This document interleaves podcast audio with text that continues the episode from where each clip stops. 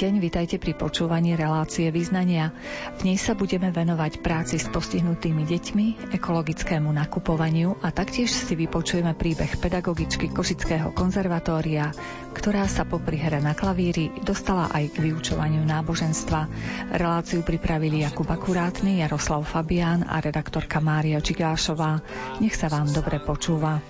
Nech sneží, nech sype, nech, nech nebo vyprázdni sa dočista.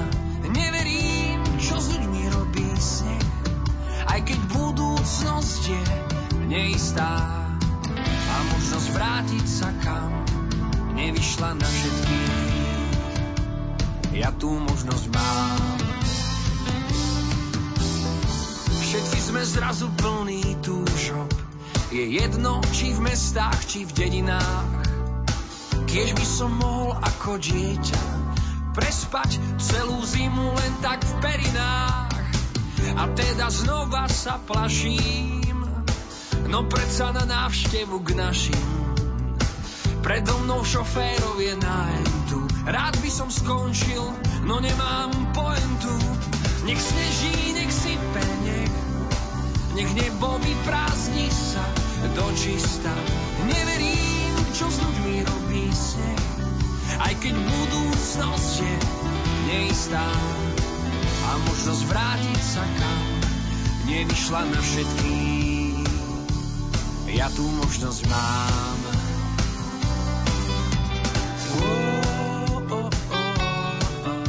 Takmer dve desaťročia sa venuje deťom a mladým ľuďom so zdravotným postihnutím Prešovské občianske združenie Barlička. Akými radosťami a starostiami žijú v týchto dňoch nám priblíži Lukáš Kvokačka. V súčasnosti pracujeme s mladými ľuďmi s postihnutím, ako aj s rodinami s deťmi s postihnutím v Centre včasnej intervencie.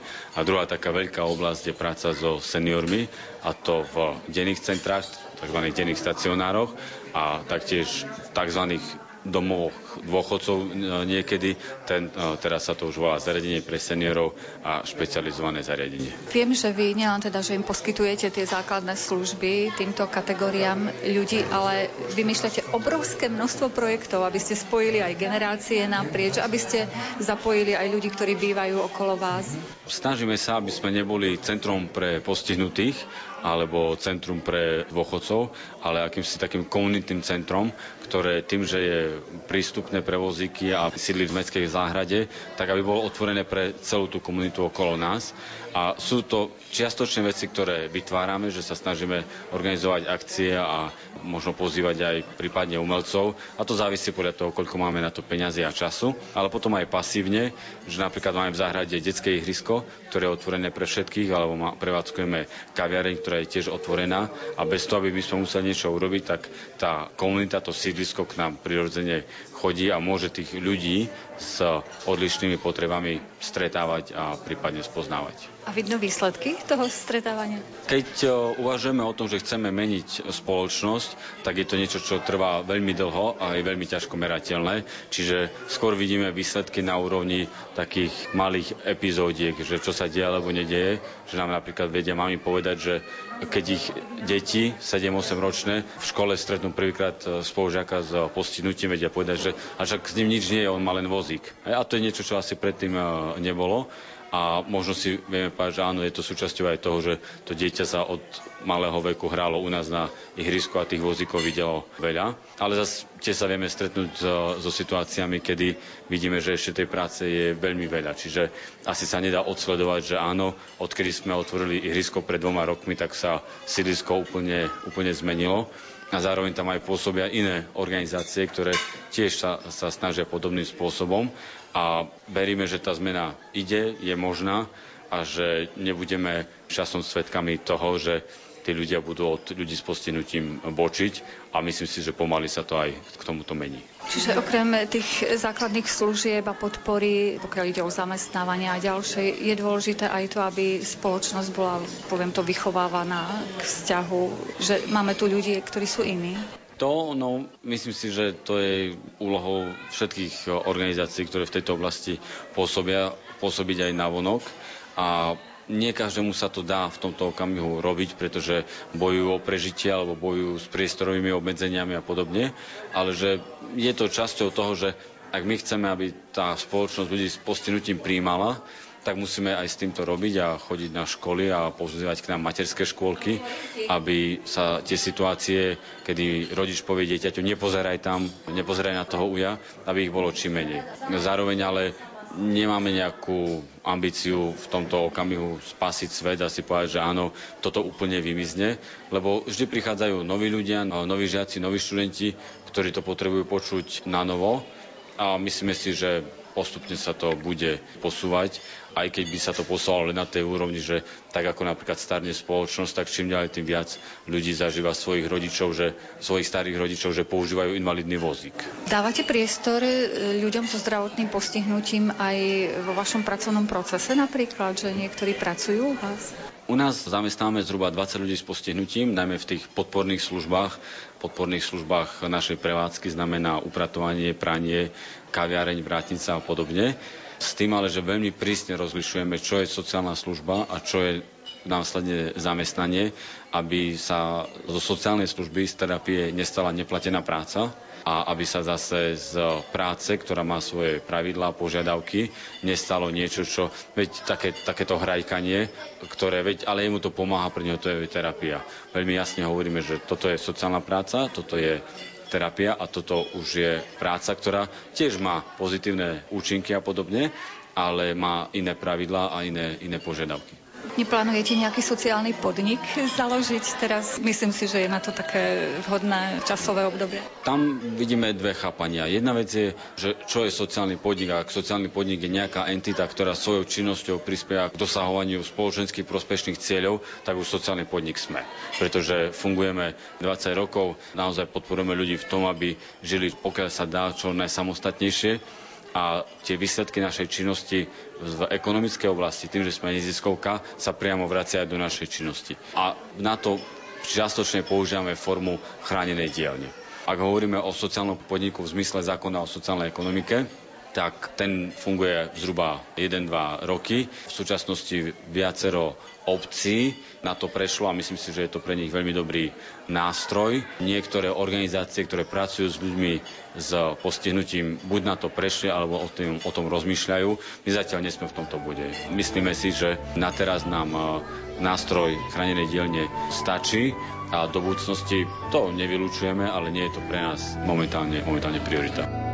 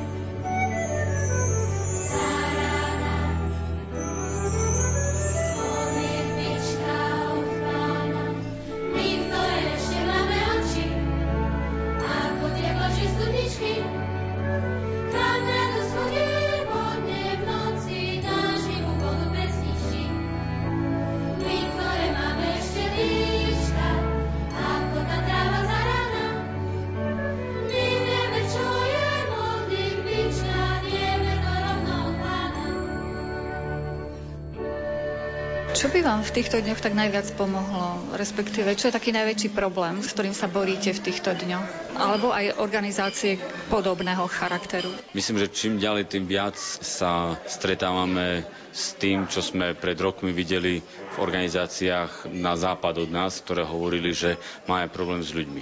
My áno, stále na konci povieme, že je to všetko o peniazoch, ale aj v situácii, kedy vieme zamestnať človeka, snažíme sa mu ponúknuť plat, ktorý nikdy nebude príliš vysoký, lebo sú to sociálne služby, ale už ani nie je na úrovni minimálnej mzdy, ale stretávame sa so situáciou, že tým, že sme v tom bode ekonomického cyklu, kedy je práce až veľa, tak tých ľudí jednoducho na trhu je relatívne málo a nevždy splňajú tie požiadavky, ktoré by sme na nich mali. A tam vidíme medzery asi ako každý zamestnávateľ v práci vysokého školstva. No a tu zase vidí medzery v práci stredného školstva a tak ďalej. A preto asi si hovoríme, že možno dáva zmysel robiť s tou komunitou, aby možno keď to ľudia budú vidieť v rodinách, že takáto práca dáva zmysel, tak nebudú mladým hovoriť, že ty sa chceš zahrabať do ústavu, ale povedia, že tak naozaj to dáva celkom zmysel. Ale momentálne otázka zamestnancov je niečo, čo je na programe dosť často. Čo také spoločenské uznanie práve tejto profesii trošičku chýba? To áno, ale v tomto poviem rovno, že som trochu opatrný, lebo ktorá profesia si nezaslúži spoločenské uznanie. Či sú to učitelia alebo lekári, ktorí sú vždy takou prvou voľbou, ale za, zároveň aj ľudia, ktorí sú čestní policajti a dobrí sudcovia, alebo sú majstri domáci, ktorí prídu a urobia robotu dobre a za slušnú cenu. A asi každý z nich by si zaslúžil spoločenské uznanie. Ja si myslím, že v okamihu, keď sa naša práca stráti z nej ten taký ako taký opar toho, že tak vy máte nižšie platy, ale máte to spoločenské uznanie. Myslím si, že veľa z kolegov by povedalo, že viete čo, my by sme radšej ten plat, keby sme mali, nám dorovnali a spoločenské uznanie už potom kto ako, na to by sme až tak netrvali, ale myslím si, že treba si rovno povedať, je to práca, a nevždy od ľudí vyžadovať to, že v rámci toho etosu spoločenského uznania teda musia ísť až na hranicu svojich možností, lebo veď máte to spoločenské uznanie, ktoré potom buď majú alebo nemajú. Ale v tomto sme trošku taký triezvejší, že áno, mnohých z nás to naplňa a je to príjemný benefit, ale nedá sa na tom, nedá sa na tom e, stávať a už vôbec nie si to vyžadovať. Čo vás ako barličku ešte čaká do konca roka? My na Vianoce sa samozrejme už plne pripravujeme a začíname hovoriť si medzi sebou, že kto by zhruba čo chcel a viacerí z nás to opakujú, že aby sa náhodou nestalo, že potom povedia kolegovia, že a my, my sme nevedeli, že, toto, že ty toto chceš, tak trochu nadnesenie.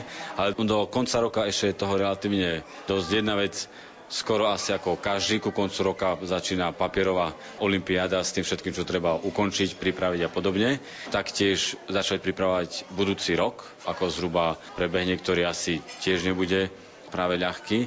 A vo viacerých úsekoch dosť výrazne meníme systém práce, keď sa snažíme e, robiť v menších skupinách a viac tie veci zacieľovať na konkrétnych ľudí a to je dosť náročné, vyžaduje si to dosť veľa úsilia aj od kolegov, ktorým týmto naozaj ďakujem. A to si myslím, že keď sa nám podarí do konca roka zabehnúť a zakoreniť, tak, tak by sme boli veľmi spokojní. Vaše plány, vízie, možno projekty do toho ďalšieho roka? Čo ešte máme na programe zhruba na najbližšie dva roky je rozbehnúť práčovňu, ktorá už funguje a snažíme sa, aby sa od toho fungovania dostala k tomu, aby vedela školiť mladých ľudí s postihnutím na pracovné návyky, prípadne zručnosti.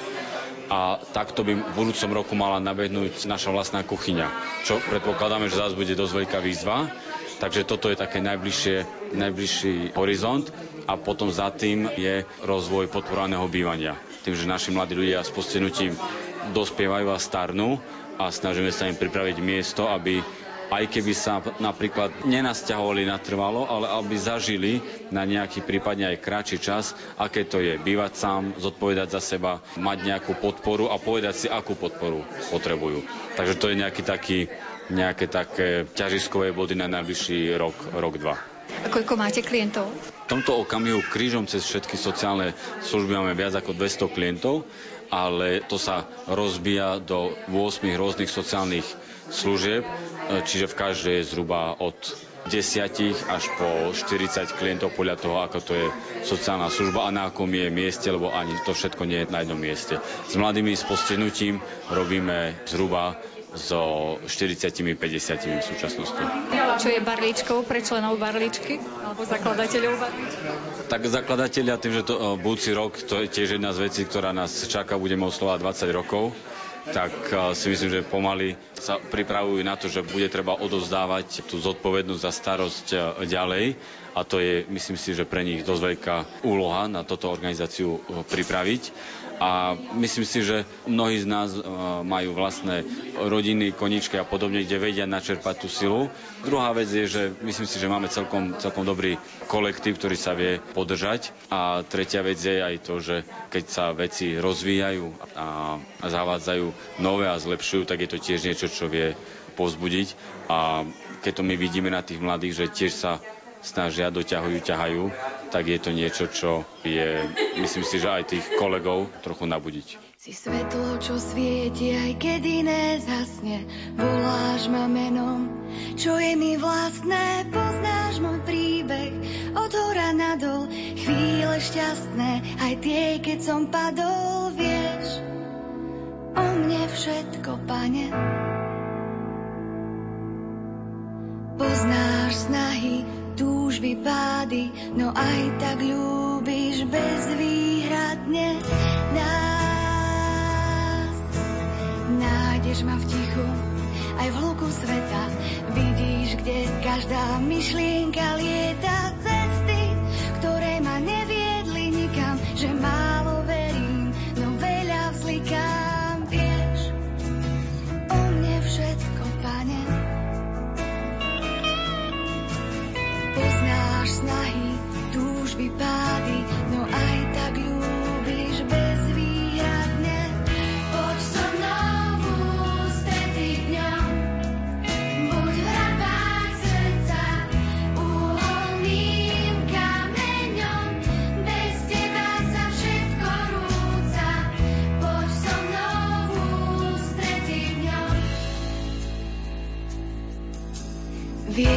keď žijem na tenkej hrane, aj vlasy máš moje spočítané. Si otec, čo sa o dieťa bojí, či pri skúške padne a či obstojí.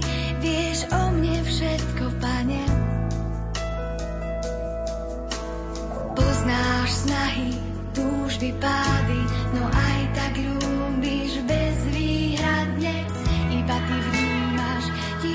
slova, bolesť, čo za úsmev schovám.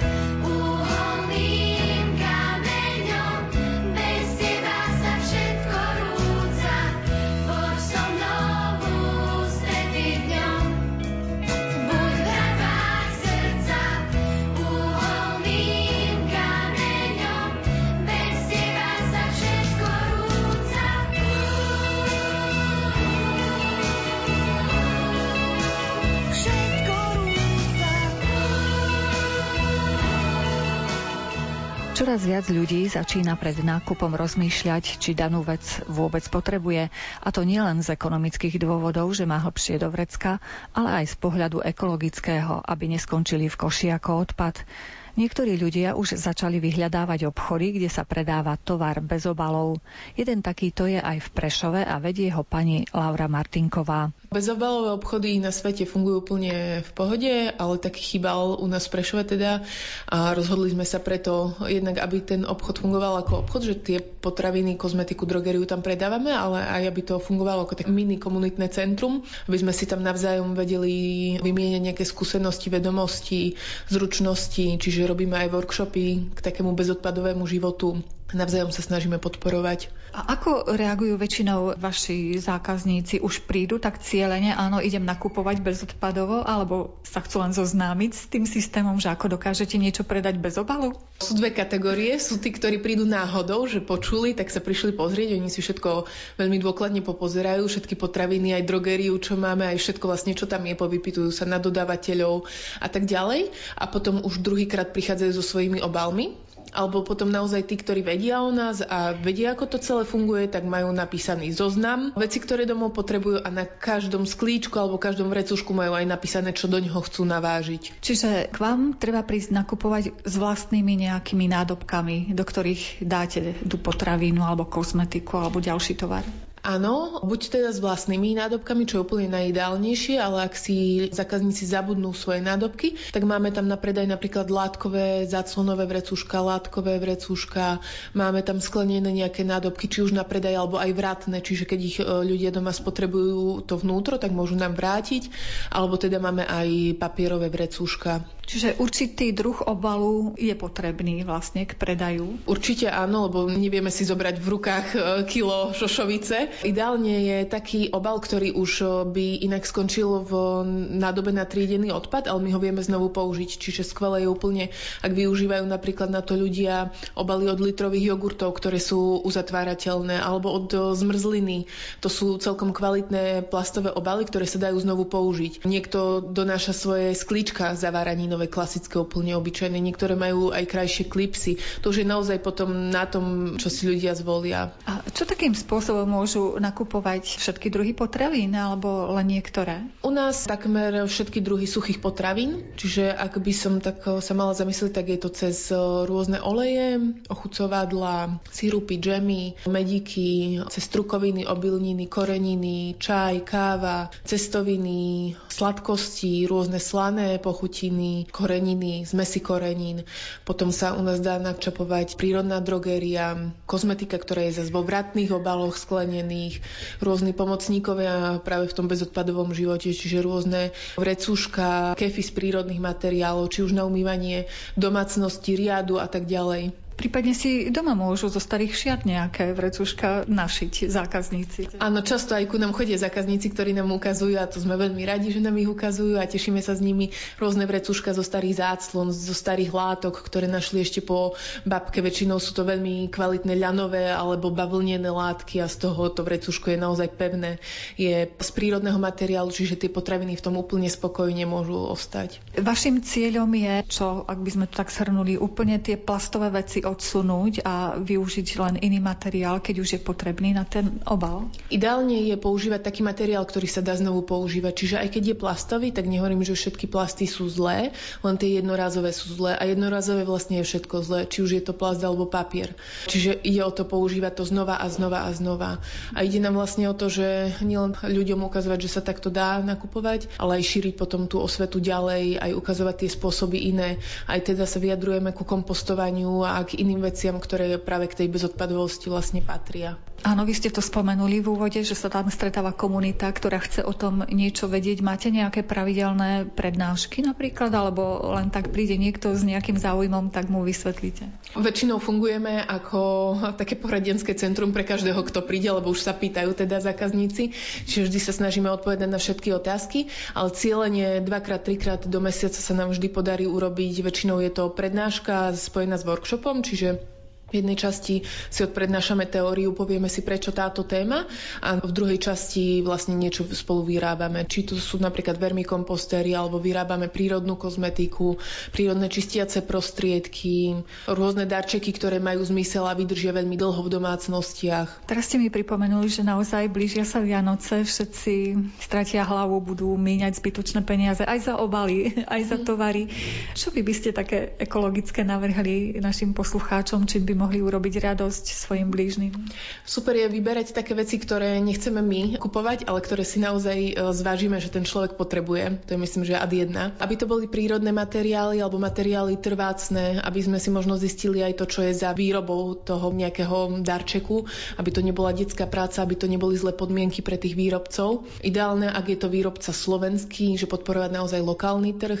No a potom to môžu byť rôzne presne také ekologické vychytávky, ktoré môžu tým ľuďom pomôcť v tom bezodpadovom živote. Čiže nejaký možno pekný nerezový desiatovník alebo fľaša sklenená, ktorá môže byť na celý život, pretože výrobca garantuje, že ak sa rozbije, tak vám pošle novú fľašu. Môžu to byť rôzne príbory, ktoré používame celý život, keď ideme na nejaké festivály, pekné hrnčeky, ktoré tiež používame stále, keď ideme niekde a nechceme tie jednorazové papierové hrnčeky si brať. Alebo to môže byť napríklad aj potravinový balíček, kde sú naozaj slovenské kvalitné potraviny a práve v takých obaloch, ktoré vieme používať znova. Slovenská drogeria alebo kozmetika od malých výrobcov, ktorí to vyrábajú naozaj bez palmového oleja, bez eh, testovania na zvieratách a tie veci sú čisto prírodné. K Vianociam patrí aj stromček, ten nám asi zakážete, zdá sa. Ja sama som dlho bojovala, že čo je lepšia alternatíva, či živý stromček alebo umelý. Každý myslím, že si vie nájsť také svoje, že čo pre ňo je to lepšie. Tak umelé stromčeky sa väčšinou vyrábajú v Číne, čiže prechádzajú cez spolku sveta ku nám.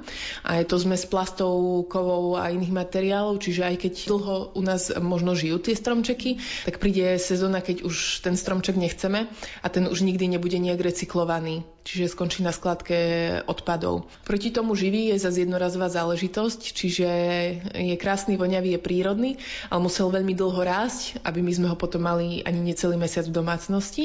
Ďalšou alternatívou by boli stromčeky v kvetináčoch. Tie sú super, keď sa dajú aj vypožičať a vrátiť. Aj v Košiciach myslím, že máte túto možnosť. Len treba dať pozor, aby mali veľký črepník, aby ten koreňový bal prežil tú zimu. Aj potom to teplo následné u nás treba sa o neho starať, nedávať ku radiátoru, pravidelne polievať, aby potom naozaj mohol sa vysadiť ten stromček. U nás v domácnosti funguje kovová čierna konštrukcia, jednoduchá silueta stromčeka, ktorá je ozdobená drevenými ozdobami. Má niečo cez meter a piatým rokom je toto náš obľúbený stromček a myslím, že už ho ani meniť nebudeme, pretože veľmi rýchlo ho viem vybrať z krabice na ozdoby a aj naspäť vrátiť a teda nemusím potom zvažovať, čo je lepšie a čo horšie. To, čo má byť v džungli, človek z nej vyberá. Myslím, že by ujali sa aj cirkusy bez zvierat. Na čo len sú dobré kávičky z cibetky, keď ich preto musia presťahovať do klietky. Hej, za život hore, všetci ruky hore. Za život hore, všetci ruky hore. To svedomie svoje. Za život hore, všetci ruky hore. Keď som bola malá, aj do ma brávali slony chobotami, všetkých nás slintali. Pri kaluži medveď spomínal na plesa, som si istá, že chcel vrátiť sa do lesa. Hej, za život hore, všetci ruky hore. Život hore, všetci ruky hore.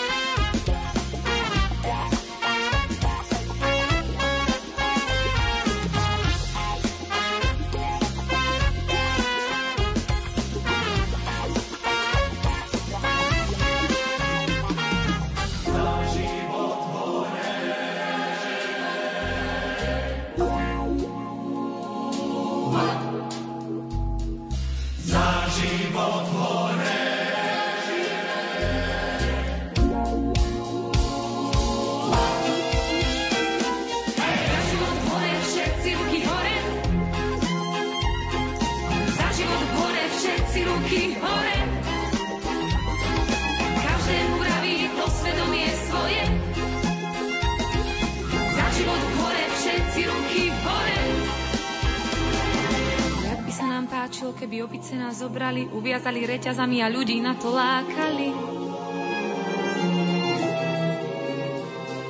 Človek vládne svetu, už aj svet človeku. Začínam od seba a nekupujem stupenku.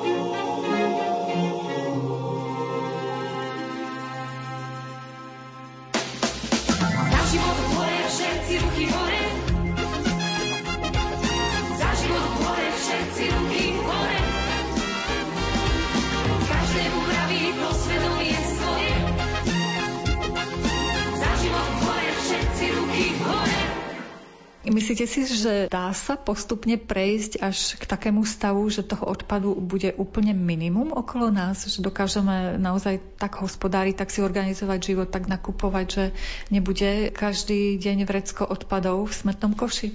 Ja som ťažký idealista a ťažko pozitívne zmyšľajúci človek, čiže aj tým, že ten obchodík máme a združujú sa okolo nás tí ľudia, tak dáva mi to šancu, že áno, je to možné. Kedy si, keď sa pozrieme do minulosti, nie je to až tak dávno, kedy ľudia takto žili, nežili s toľkým odpadom. Čiže ja hovorím, že to nie je nič nové, čo sme vymysleli, len nám treba sa vrátiť k tomu, čo bolo prirodzené a rozmýšľať nad tým, čo naozaj potrebujeme kupovať, čo po nás ostane pre ďalšie generácie, keď my už tu nebudeme. A teda aj na svete je sformované hnutie Zero Waste a tam je naozaj možno, to je extrémne pre ľudí, že štvorčlenná rodina vyprodukuje 1,7 decové sklíčko z mesového odpadu za rok. Ale my si môžeme vybrať, či toto je pre nás motivácia, alebo si povieme, že vedie to v pohode. Veď pre nás Slovakov bolo vypočítané, že za jeden deň jeden Slovak vyprodukuje 1 kg odpadu, čiže za rok to je potom 365 kg odpadu. Tak či je pre nás to, alebo to tým, kde sa chceme ťahať. Teda ja som sa pohybovala v tejto línii. Keby sme s manželom boli v klasickej domácnosti, tak by to bolo okolo 750 kg kg odpadu za rok a my sme to stiahli na 58 za obidvoch ľudí. A z toho je akože odpad aj ten, ktorý je vytriedený, aj ten nevytriedený, lebo všetok odpad je odpad. A viem, že ešte máme rezervy, že ešte môžeme ísť ďalej. To bolo ešte predtým, ako sme otvorili obchodík, čiže teraz nám to číslo ešte klesne. Stále sa dá urobiť ešte ďalší krok. Keby ste nám trošku približili to vaše rozmýšľanie, že ako sa vlastne vy dopracujete k takémuto malému odpadu. Rozmýšľate nad každou vecou, ktorá sa vám dostane do rúk, že čo potom s tým odpadom? Určite to začína v hlave, keď začneme rozmýšľať, že potrebujeme niečo kúpiť a teraz, že kde to kúpim, ako dlho mi to bude slúžiť, k komu to pôjdem kúpiť, lebo všade, kde kupujeme, či už potraviny alebo iné veci, tak tu sieť alebo ten obchod konkrétny podporujeme. Čiže ja sa snažím nakupovať v malých obchodoch, aby sme podporovali lokálnych výrobcov výrobcov, alebo teda dodávateľov. Veľmi dôležité je v domácnosti vyriešiť biologický odpad lebo ten tvorí 40 až 60% celkového odpadu, ktorý tvoríme. A teda či kompostovanie, teda kompostovanie s dažďovkami v domácnosti, funguje skvele, alebo kompostovanie, klasický komposter pri dome, alebo potom ešte existuje komunitné kompostovanie, ktoré v Prešove napríklad funguje u piatich komunít, že máme kompostéry veľké pri bytovkách, ktoré sú zamykateľné. A teda vzniknutý kompost používa komunita pre svoje účely, či pre záhradky, alebo do izbových rastlín a tak ďalej. Či biologický odpad je taká veľká téma. Ďalej obaly od potravín, Čiže ak sa dá, tak nakupovať v bezobalových obchodoch, ak nie, tak minimálne v klasickom obchode, ale ísť pripravený so svojimi vrecuškami, lebo všetko pečivo, ovocie, zeleninu vieme kupovať do zaclonových vrecušok, látkových vrecušok. Čiže toto sa dá. Ak, tak by som ešte odporúčala kupovať veľko objemovo. Vždy tam je menej obalového materiálu. Vynechala by som bomboniery, čo je taký najväčší nezmysel, keď tak vybrať možno kvalitnú čokoládu v jednom obale. Ak kupujeme napríklad lieky a máme na výber, tak vybrať lieky, ktoré sú v jednom plastovom obale, nie v blístroch. To sú úplne také jednoduché veci, ktoré môžeme robiť každý deň za každých okolností. No a potom, keď už ideme naozaj kupovať niečo nové, oblečenie alebo batohy alebo niečo, čo nám treba, tak ideálne je naozaj podporiť malého výrobcu, urobiť to na mieru, pozrieť sa na to, aký ten materiál je, aby to bola vec, do ktorej možno investujem teraz viac peňazí, ale nevydrží mi na jednu sezónu, alebo je to možno vák alebo batoh, ktorý mám na celý život. To isté pri oblečení, super, ak vieme kupovať z bazárov, zo second handov, podporovať teda znovu používanie vecí. Knižnice sú taký výborný príklad, ale ak ak nové, tak naozaj potom pozerať, aby to bolo z prírodného materiálu, kvalitné, dlho vydržalo. Aký je váš názor na súčasné zákony na Slovensku? Paušálne ľudia zaplatia za odpad a veľmi ich nemotivuje znižovať ten odpad v podstate, lebo tak zaplatia na rok, neviem, určitú čiastku a vedia, že či tam odnesú 100 kg odpadu alebo 10 kg, rovnako zaplatia. Možno aj toto by mohlo byť motivujúce na ľudí. Určite, lebo zase tu sú dve kategórie ľudí, ktorí triedia už teraz odpad, lebo vidia v tom zmysel, je to vnútorná motivácia, aj keď za to nedostávajú nejaké výhody. Len nie všetci fungujú na tej vnútornej motivácii a na nejakých tých veciach, že čo tu ostane pre naše generácie. Niektorým treba ľuďom pridať aj tú externú motiváciu práve možno skrz tie financie. Je veľká škoda, že len málo obcí prešlo na množstevný zber odpadu zatiaľ, že zatiaľ sa to vôbec netýka veľkých miest, lebo je to ťažko legislatívne aj technicky možno vyriešiteľný problém. Ak by sa toto vyriešilo, tak vidím tam, že naozaj by to mohlo byť veľmi motivujúce pre ľudí, eh, lebo hlavne pri bytovkách je to tak, že ak ľudia vytvoria nejaký odpad, vyhodia ho do nádoby na odpad, tým pádom pre nich eh, tento problém zhasol. Ak to ľudia majú pri dome, a zbierajú napríklad trídený odpad do vriec, tak vtedy si vedia odsledovať tú ich produkciu odpadu. Čiže určite toto by bolo také ad jedna množstevný zber odpadu, nie žiadne podzemné nádoby, aby sme už vôbec nevideli ten odpad a tak ďalej, lebo to sú obrovské financie, ale toto by si myslím, že mohlo riešiť situáciu.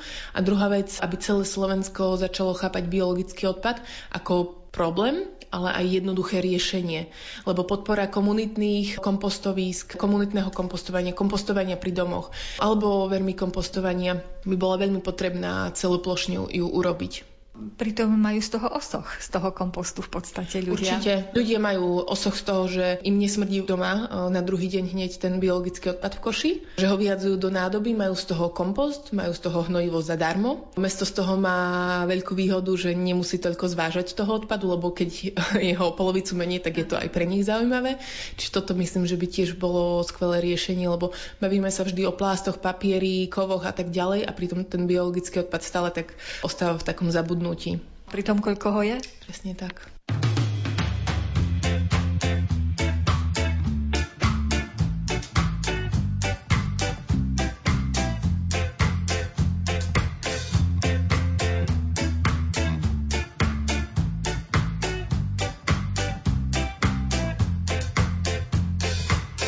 Na tajnom mieste za riekou je čierna skládka na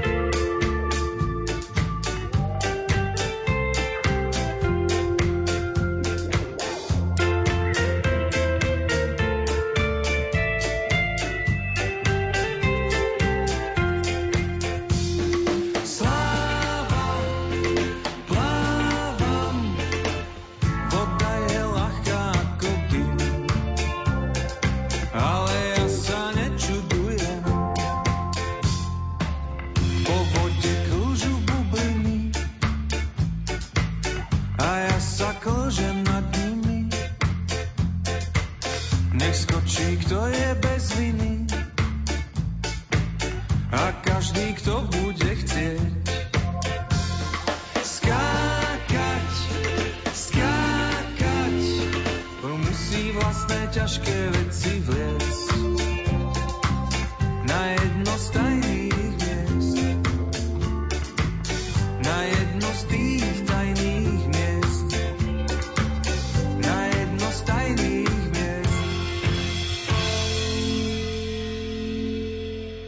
Pani Mária Dravecká je pedagogičkou konzervatória na Timonovej ulici v Košiciach, kde vyučuje hru na klavíri, ale aj náboženstvo, keďže je aktívna v cirkvi počas celého svojho života. Zaspomíname si spolu s ňou, ako sa k vyučovaniu náboženstva dostala. Celé to začalo niekedy začiatkom 80. rokov, kedy sa v mojom byte stretávalo jedno spoločenstvo, ktorého som nebola súčasťou, bola ako hostiteľ a jeho vedúci, Pálko Hric, na konci vyslovil takú požiadavku, či nejaká dievčina alebo žena nemá voľný týždeň, pretože chce ísť s deťmi z príbuzenstva na taký rodinný náboženský tábor a jediná mamička, ktorá tam s nimi pôjde, sa musí večer vracať domov k malému synčekovi. A bolo by dobré, aby na tej chate proste niekto bol aj s malými dievčatkami. Dosť som so sebou zápasila, lebo práve ten týždeň som nemala program ale podľa toho, ako som chápala, by šlo o dosť veľa povinností a spomínalo sa aj nejaké varenie. Ja som vtedy nebola žiadna kuchárka. Ale nakoniec to vedomie povinnosti prevážilo a teda som sa ozvala, že teda ja ten týždeň voľný mám, ale variť neviem. Ale byť tam s tými dievčatkami môžem. Výborne, fajn, však cez deň bude kuchárka tá mamička. Bolo dohodnuté. Ešte prvne začal tábor, tak mi zase padlo doručil pár klepaníc, také rôzne príbehy pre deti. No keď tam už budeš, tak by si mohla tým deťom aj niečo porozprávať. V rodine, konkrétne môj brat, mal vtedy práve malé deti a ja som trošku ten detský svet a detskú komunikáciu dosť ovládala. Takže keď sme prišli na tábor a boli sme na nejakej lúke a mali sme čas, tak som im prerozprávala tie príbehy. No, pomáhala som ako kuchtík variť. V noci sa vstávalo asi 8 až 12 krát za noc unavená, ale bolo to krásne. Mala som pocit zmysluplne stráveného týždňa. Hovorila som si, no tak toto musím umožniť zažiť môjmu synovcovi, ktorý bol teda v takom veku, že už by mohol na budúci rok, teda ho určite zoberiem, znova do toho pôjdem. No a najväčšie prekvapenie bolo, keď pri lúčení mi povedala tá mamička, že oni majú doma katechetku, ktorá im učí deti, ktorá sa vydala a odchádza, že či by som to nechcela prevziať po nej šok. Ja predsa nemám žiadny katechetický kurz, žiadne katechetické vzdelanie. Ja som mala v ŠMU odbor klavír a teda netrúfala som si na to, ale mi povedala, nevadí, neboj sa, ja ťa zoznámim s ďalšou dievčinou, ktorá to robí tiež. Ona ťa naučí, všetko ti vysvetlí. No dobre, tak skúsim. Neviem, či to môžem povedať, ale ten katechetický kurz vyzeral asi tak, že sme sa stretli dodnes s mojou dobrou známou a ona mi dala klepanicu knihy Nebojte sa života od Montány a povedala mi, že nech si to teda celé prečítam a že mám podľa toho postupovať. A treba s deťmi veľa kresliť a veľa spievať. To bol katechetický kurz. A začalo najkrajšie obdobie môjho života, pretože tých ďalších 6 rokov, tak najprv to bola jedna skupinka detí, ktoré boli, myslím, že tá prvá boli z troch rodín. Každý týždeň sme boli v inej rodine, sme sa stretli. Potom po pár rokov boli to už dve skupinky, potom to boli už tri skupinky. V lete bol tábor, potom boli dva tábory. Myslím, že jeden rok boli až tri tábory. A naozaj to boli krásne roky, pretože jednak tie deti boli veľmi zlaté. Spätná reakcia. Katecheza v rodinnom prostredí má svoje čaro ale ich rodičia boli v mojom veku, to boli moji rovesníci, takže tam vznikali veľmi pekné priateľstvá. Samozrejme, všetko muselo ísť v absolútnom utajení. Moju identitu poznali len rodičia. Deti vedeli, že som teta Maja, netušili, kde pracujem, čo robím, kde som a striedali sa tie byty. A musela som si zariadiť život tak, aby v škole tiež nič netušili. A nebali ste sa, že vás prezradia tie deti, že stretnete sa na ulici a teraz povedia, že o, ahojte, tá Maja, pamätáte si ma, sme rozprávali a teraz by povedali nejakú biblickú tému? Keďže deti nevedeli, kto som, mohli by akurát prezradiť, že chodia na nejaké náboženstvo v rodine. Takže ja som sa nebála. Rodičom som dôverovala. Aj všetkým tým, s ktorými sme prichádzali do styku. Neviem to vysvetliť, ale tá dôvera, ktorá bola medzi nami, ktorí sme teda pôsobili v tej tzv. podzemnej cirkvi, bola skutočne veľmi veľká. Moje rozhodnutie to robiť napriek istým obavám a istému riziku bolo založené na jednoduchej úvahe. Je to potrebné alebo nie je to potrebné? Keďže sa v Košiciach v 80. rokoch náboženstvo v školách neučilo a príprava k sviatostiam bola dovolená len pár týždňov pred prvým svetým príjmaním v kostole a pár týždňov pred prijatím sviatosti birmovania, bolo nutné pomôcť veriacim rodičom, ktorí chceli zabezpečiť normálnu katechézu. Takže ja som si povedala, je to potrebné, je. Zverím to Pánu Bohu. A tak sama pre seba som si rozprávala tak vtipne, že na to, aby ma zatkli, alebo aby som bola teda ten mučeník, by som musela byť sveta. A ja sveta nie som, takže mi nič nehrozí. A naozaj sa nikdy nič nestalo, nič vôbec, absolútne počas tých šiestich rokov? A mne sa naozaj nič nestalo. Vedela som, že má o mňa záujem štátna bezpečnosť. To mi povedali aj žiaci, ktorí boli na výsluchoch. Povedal mi to aj kolega, ktorý bol spolupracovník, ale chcel hrať na dve strany ktorý ma raz zastavil práve v tých rokoch 80 a takže sme sami, že ja už mám 3 dní bruchobolenia, zase sa na teba pýtali, hovoril som, že nič zle nerobí, že si len kolegyňa Maja, prosím ťa, do kostola môžeš chodiť, ale iné nerob. A ja na neho prekvapenie, však ja nič iné nerobím. Takže ja som vedela, že majú o mňa záujem, že ma monitorujú ale sama som nebola nikdy predvolaná na výsluch, takže zrejme niečo vedeli.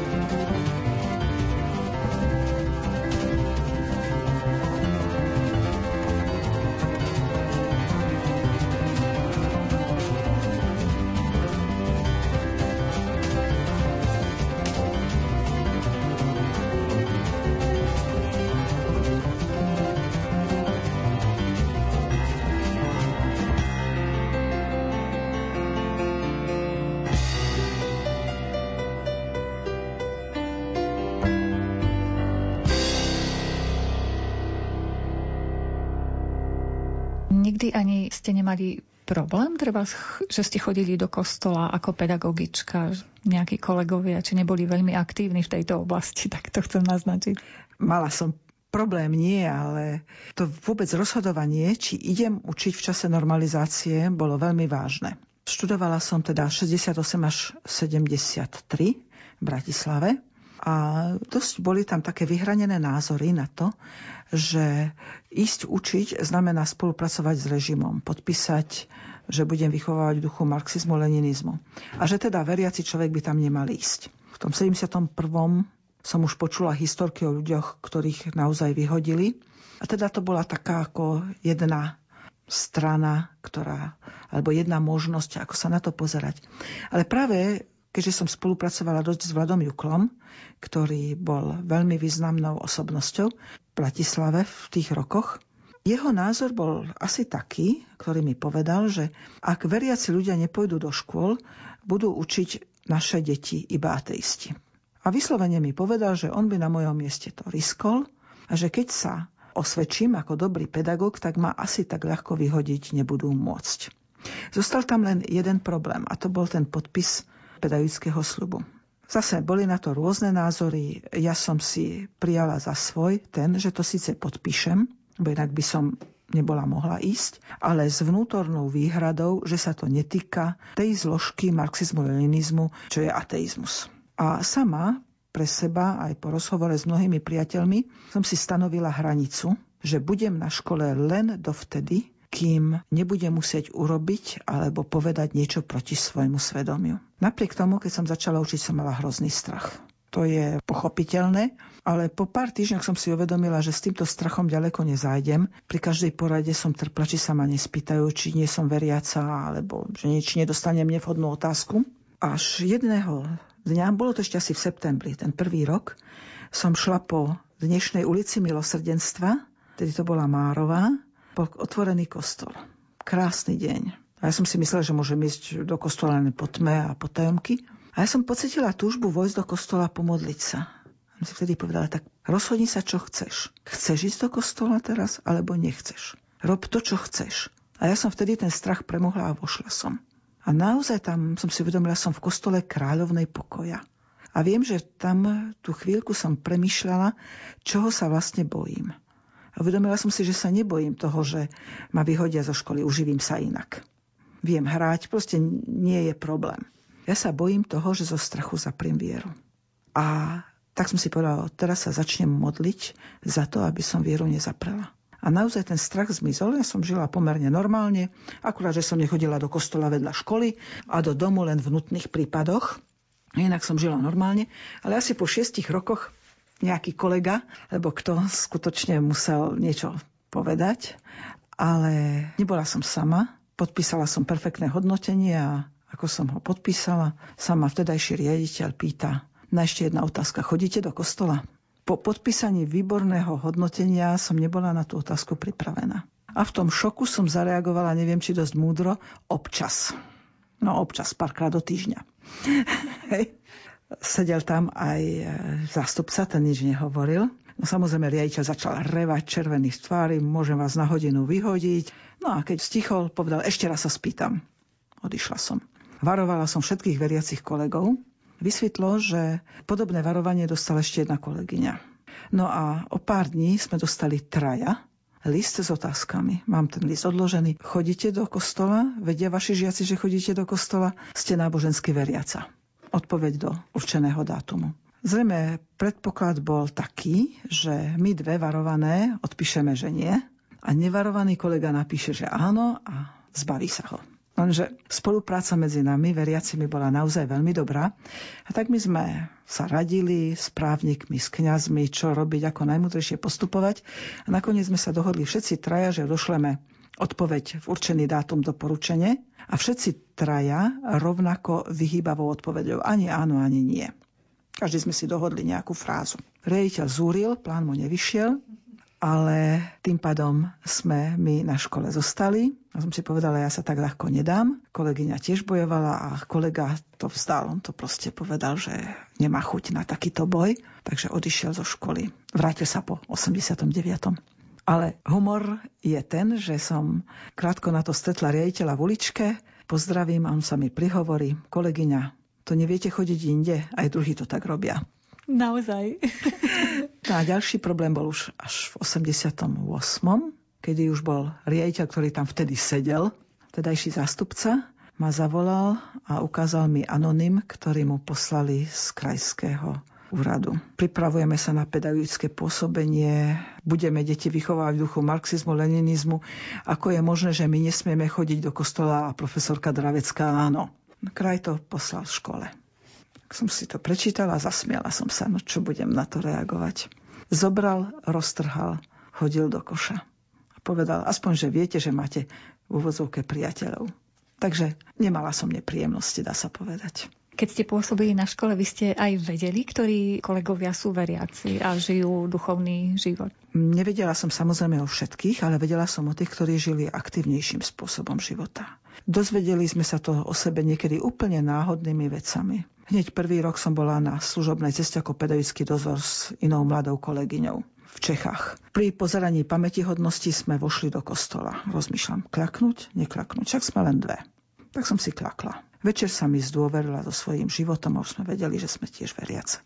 Ďalších som si pamätala ešte ako žiakov alebo ma zoznámili spoločne, že sme sa stretávali na stredkách. To bolo prepojené. Ja som bola v podstate len 4 roky preč, takže dosť sme sa poznali, mali sme spoločných známych, takže O mnohých som vedela. Nevedela som samozrejme o všetkých, ale tí, ktorí sme sa poznali, sme sa podporovali. Dokonca jeden čas sme sa v Košiciach aj stretávali na jednom stredku veriaci učitelia z viacerých škôl. A bolo to veľmi sympatické stretávanie. My sa povzbudzovali v tom. Relácia sa blíži k záveru, v repríze zaznie ešte raz v sobotu o 14. hodine. Pripravili ju Jakub Akurátny, Jaroslav Fabián a redaktorka Mária Čigášová. Ďakujeme vám za pozornosť a želáme vám pekný deň. Čierna biela, čierna biela, je ich tu tak veľmi veľa, sadli si sem vedľa seba, čierna bielu stále strieda, verte a či neverte. Hrala som na koncerte, klávesy sa zbláznili, pesničku mi skazili.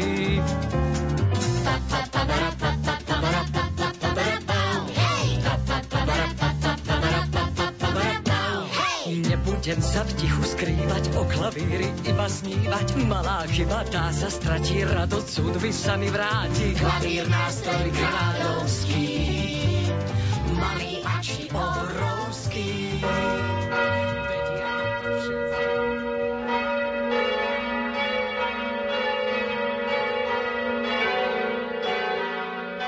Milí poslucháči, v tento sviatočný deň vám v nasledujúcich minútach ponúkame prostredníctvom katolíckej televízie priamy prenos modlitby Aniel pána z Vatikánu.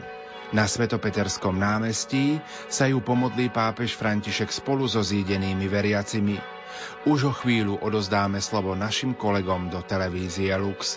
Zo štúdia Rádia Lumen vám prajeme ničím nerušené počúvanie.